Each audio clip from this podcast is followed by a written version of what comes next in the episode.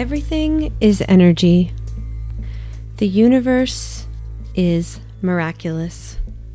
And the more your heart energy is open to love, the easier it is to experience the awe for life. If you intend to evolve, serve other people, and fully thrive in this world, it is crucial to learn how to expand your awareness of who and what you are made of. We have been lied to.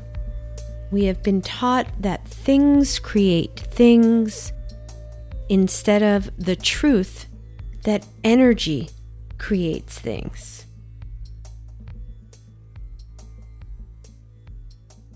Welcome to Awaken Life Radio, podcast about being a spiritual being, having a human experience in a world gone mad. Each week, we will discuss how you can heal yourself, cultivate your intuitive superpowers, and be a sacred vessel for planetary healing. I am your host, Narayani Gaia.